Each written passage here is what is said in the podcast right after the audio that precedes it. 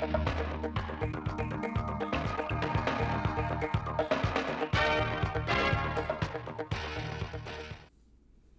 kính chào quý vị và các bạn đến với bản tin thời sự 10 giờ ngày 27 tháng 7 năm 2022 của Đài Phát thanh Truyền hình Thanh Hóa.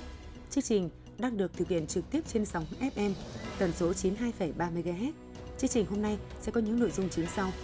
Giao lưu uống nước nhớ nguồn, kỷ niệm 75 năm ngày Thương binh Liệt sĩ 27 tháng 7 năm 1947, 27 tháng 7 năm 2022.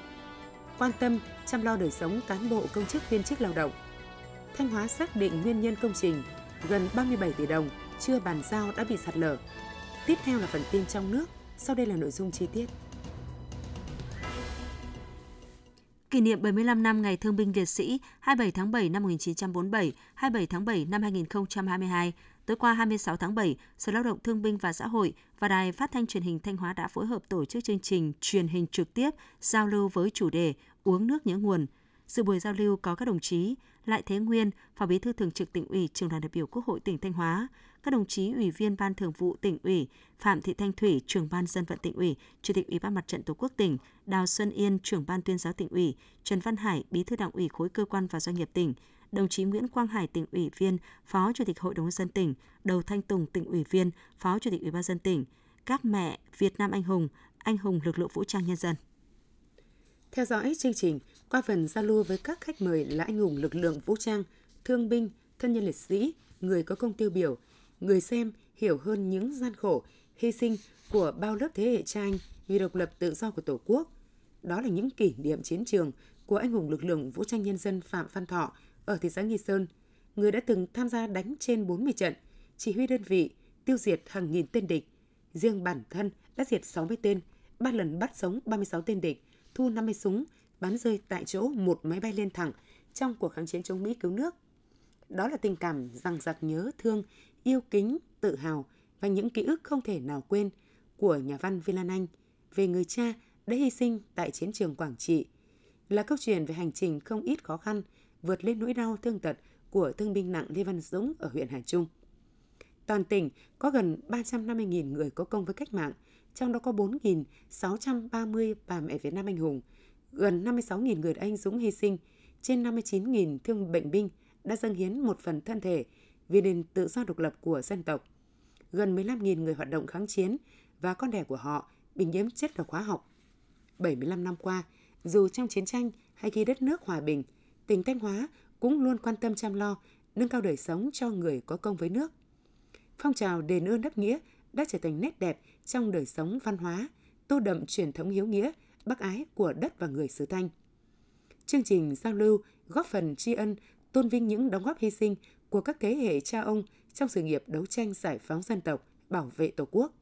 Tiếp tục khơi dậy tình cảm, trách nhiệm của thế hệ hôm nay đối với các anh hùng liệt sĩ, mẹ Việt Nam anh hùng, các thương binh, bệnh binh, người có công với cách mạng, giữ gìn và phát huy truyền thống đạo lý uống nước nhớ nguồn của dân tộc Việt Nam.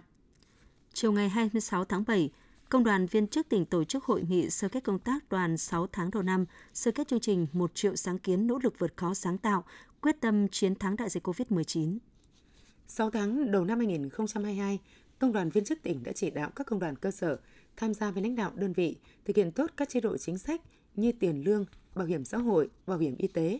và các chế độ chính sách cho cán bộ, công chức, viên chức lao động, hướng dẫn các công đoàn cơ sở về việc đề nghị hỗ trợ cho đoàn viên người lao động bị ảnh hưởng bởi dịch bệnh COVID-19. Nhân dịp Tết Nguyên đán nhâm dần năm 2022, Công đoàn viên chức tỉnh đã tổ chức chương trình Tết Xung Vầy Xuân Bình An năm 2022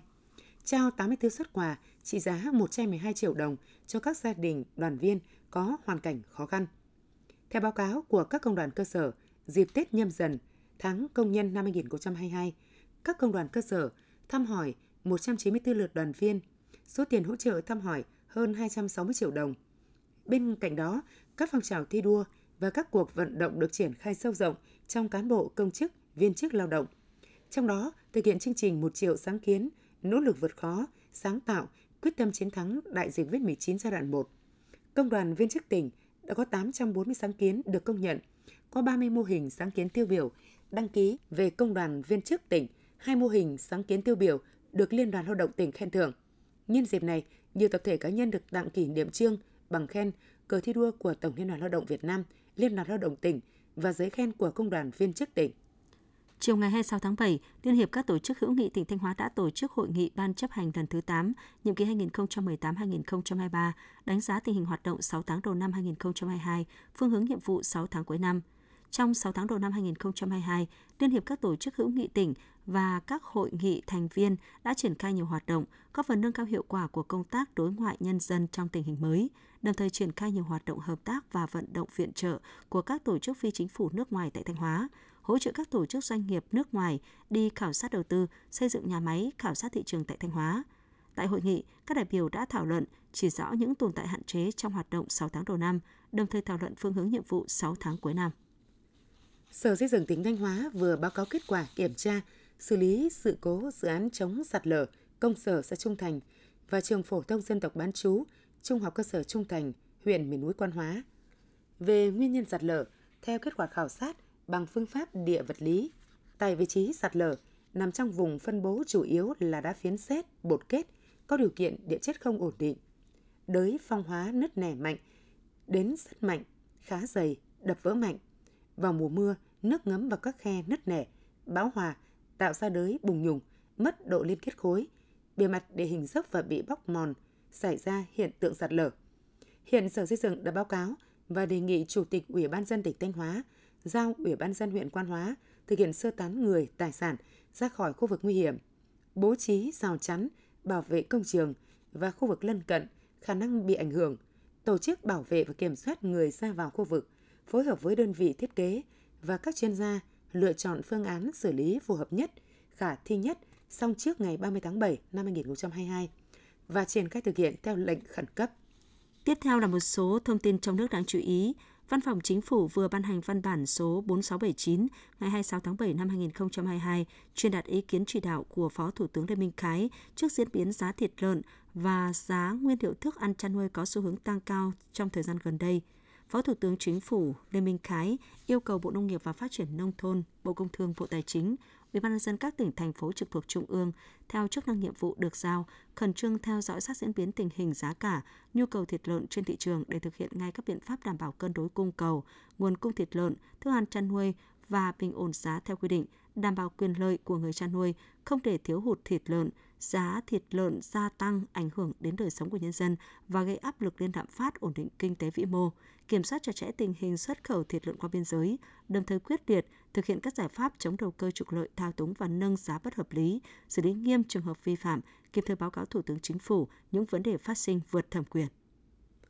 Các địa phương phía Nam đang tích cực phối hợp với Bộ Giao thông Vận tải và các bên liên quan khẩn trương triển khai 3 dự án cao tốc đường bộ lớn vừa được Quốc hội thông qua chủ trương đầu tư và cho phép thực hiện một số cơ chế đặc thù áp dụng trong năm 2022 và 2023 về chính sách tài khóa, tiền tệ, hỗ trợ chương trình phục hồi và phát triển kinh tế xã hội. Đó là các dự án cao tốc Khánh Hòa Buôn Ma Thuột, Biên Hòa Vũng Tàu, Châu Đốc Cần Thơ Sóc Trăng.